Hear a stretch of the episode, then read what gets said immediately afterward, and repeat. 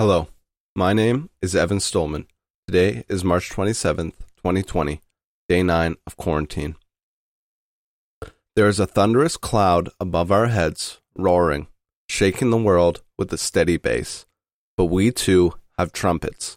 We too can sing from our soul, and that is what we must do. For those who have come before, they had faith in us. They must have or they would not have gifted us the grace of embracing the sun. This too shall pass, but we must remember what has gotten us here. One third of humanity is now in lockdown, with over half a million of us who have been infected with COVID 19. 24,000 have died and 120,000 have recovered.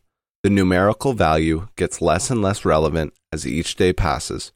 All we have to know is we are in a great struggle for the ultimate gift, and that is life. In Europe, yesterday's epicenter, many have died, and it seems that many more will. However, all is not lost, as Italy, the hardest hit country in the world so far, is showing signs of desperately needed hope. The dramatic draconian actions they have been taking seem to be working. They are, in fact, flattening the curve. Italy now has over 8,000 deaths and has had over 80,000 cases. However, every day since March 21st, less and less cases, percentage wise, have been reported. Now the situation is clearly out of control, and who knows how many resources are being put into counting official numbers rather than all hands on deck attempting to walk those who may have the potential to live off of death's doorstep. However, the curve seems to be getting ever so slightly less daunting, although Italy was one of the first hit and will be one of the first to recover. Spain is right behind them with 58,000 cases, as their hospitals have clearly become overrun, now reporting over 700 deaths a day, matching the destruction of Italy, with an additional 8,000 cases reported on March 26th. These numbers even come with the reporting that China's coronavirus tests that they have sent Spain have an appalling 30% accuracy rate, which seems practically useless. The cases are most likely much higher. France, another beautiful country, is walking down the same eerie path as they now have 29,000 infected with 4,000 new cases and almost 400 new deaths, doubling the numbers from the day before. Just a few days ago, these numbers would be appalling. However, they may seem underwhelming in a few more, as the United States of America has now officially become the epicenter of the world with 85,000 cases, adding just under 20,000 in one day on March 26th. This is not surprising to many of us who have been paying attention. The lack of care their statesmen have had for their people has been disgusting, and it was seemingly only a matter of time. This comes with the much too recent memory of thousands gathering together on the beaches of Florida for spring break.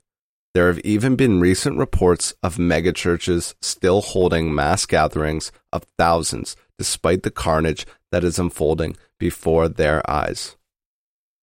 The testing has been ramped up significantly, and this is a positive. However, 40,000 of those cases alone have come from New York State, which has been the forefront of revealing the foothold this virus has clearly had in the United States the past several weeks, as almost 300 people have succumbed to the infection on March 26th, with still very little action being taken. We must pray for those unfortunate souls. Here's a video from an ER doctor, now turned whistleblower, on the state of the medical infrastructure in New York City.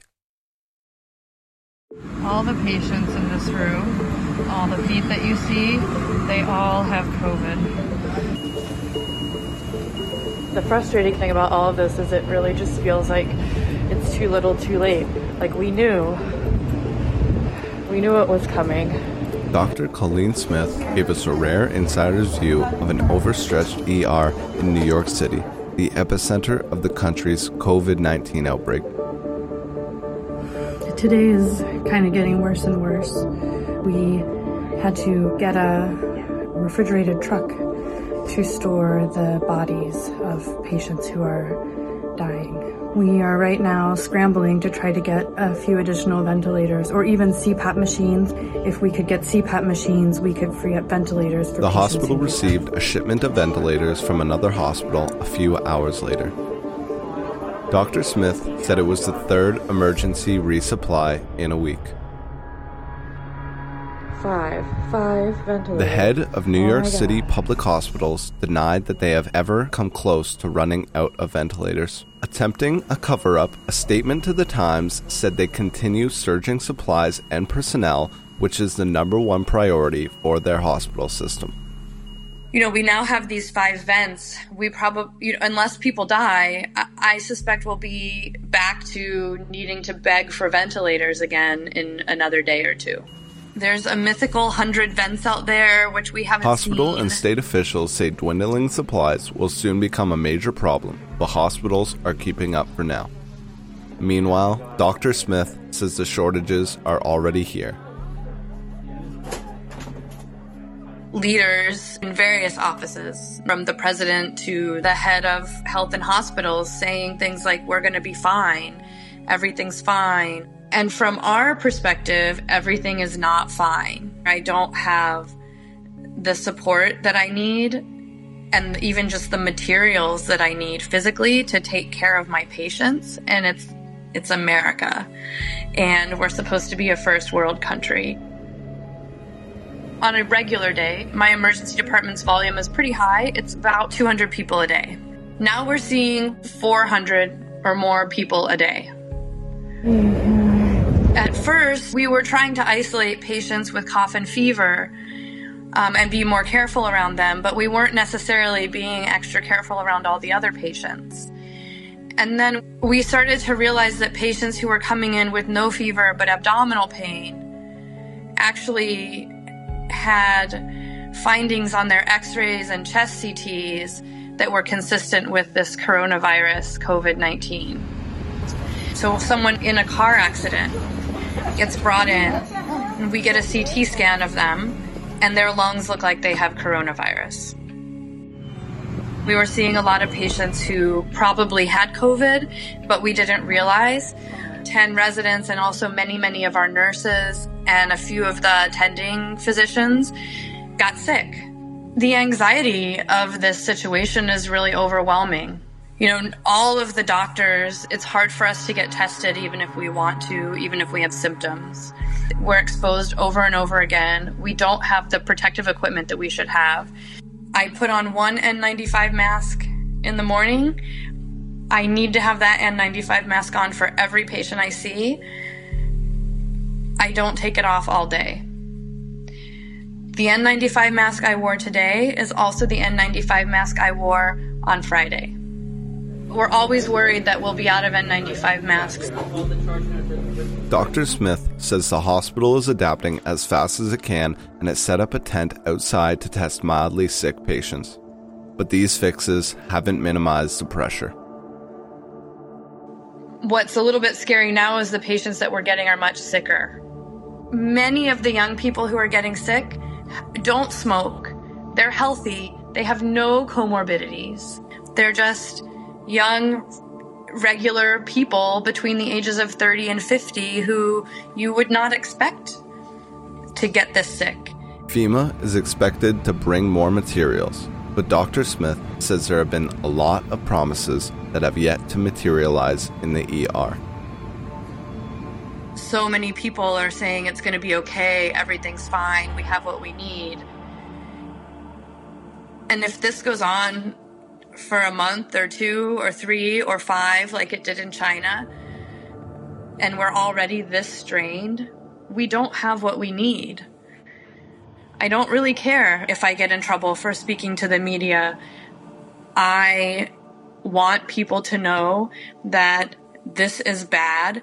People are dying. We don't have the tools that we need in the emergency department and in the hospital to take care of them. And and it's really hard. As we have stated before on previous updates, the world is backwards.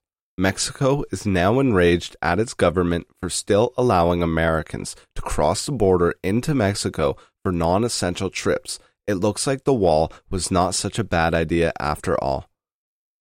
With border tensions building on the south, strange developments have also been unfolding to the north, as the U.S. has stated they will station over 1,000 U.S. troops on the Canadian U.S. border. Officials from the U.S. have stated they want to ensure no infected Canadians are getting across the border into the U.S. in a strange turn of events, considering Canada's meager 4,000 cases compared to that of the United States. Donald Trump must be feeling the heat as the only logical motivation to this awkward geopolitical move is attempting to craft a PR statement for his supporters, as clearly he and his administration have done such an abysmal job of controlling the virus spread in his country. It seems that he is grasping at straws. Canada and the US share the largest non militarized border in the world, and Justin Trudeau and the Canadians have stated that it is very much beneficial for both nations to keep it this way, as the government of Canada seems to be as confused as the rest of us. Canada, however, has added 634 new cases as hospitals are becoming more vocal of how little equipment they have in order to combat this deadly disease. With more and more anxiety growing around the world, Canadian companies have done almost nothing to protect their workers, those who are the blood of their beings. Here is a heartbreaking video of a construction worker talking to his fellow crewmates on March 24th as they see the virus ravage the world and little has been done to protect them. If I lose my job, I lose my job. I shouldn't be speaking like this. But I don't care. I fucking don't give a fuck anymore because I'm scared too. I got an 86 year old home with oxygen at home. My wife is crying every time I go home because she doesn't know I'm going to kill her father if I have something. Let's look out for each other. We don't have six feet amongst each other here. When you're in the work site there, you guys don't have six feet around you. We're all breathing on each other. Where's your eating facilities? Are they sanitized? You have water to wash your hands when you eat your sandwiches? He doesn't own anybody. You don't need to be intimidated by that man. He doesn't own us. Nobody owns us, not even the government. Ontario, in an unprecedented move, has now started rationing medication to a 30 day supply. This comes as fears of a shortage due to India stopping major chemicals from being exported out of their country due to possible shortages of their own, as they are now in total lockdown. Many non urgent procedures, like certain cancer surgeries, have even been put on the back burner to free hospital space, leaving many anxious about when the crisis will be controlled, as the many indirect repercussions of the virus are felt. Major brands in Canada, like Canada Goose, are now creating scrubs for doctors as we scramble to get prepared for what is ahead. The numbers have almost become too many to keep track of as many now turn to their own community as the situation deepens. We are united as a world, and each and every one of our lives will continue to be impacted. Every day, we must think of those who are fighting this battle and do everything in our power to help those who need support. Many people around the world have spent their quarantine time sewing masks for the healthcare workers who are holding up society with their hands alone. The phrase of doctors and nurses being the front line has come up many times throughout these past weeks. That is, however, not entirely the truth. The situation happens to be more grim. If there are no more practitioners of medicine, who do we have left? Only the earth that birthed us. These are, in fact, our last line of defense. You and I are the front line. Every human who walks this planet should prepare to become a soldier for we have the first strike, while doctors and nurses are the last call for help. This is why we must stay home, wash our hands, and care for the ones you love. Live consciously, for every action you take will create a reaction that is out of your control. I will now end with a quote from Dr. Martin Luther King.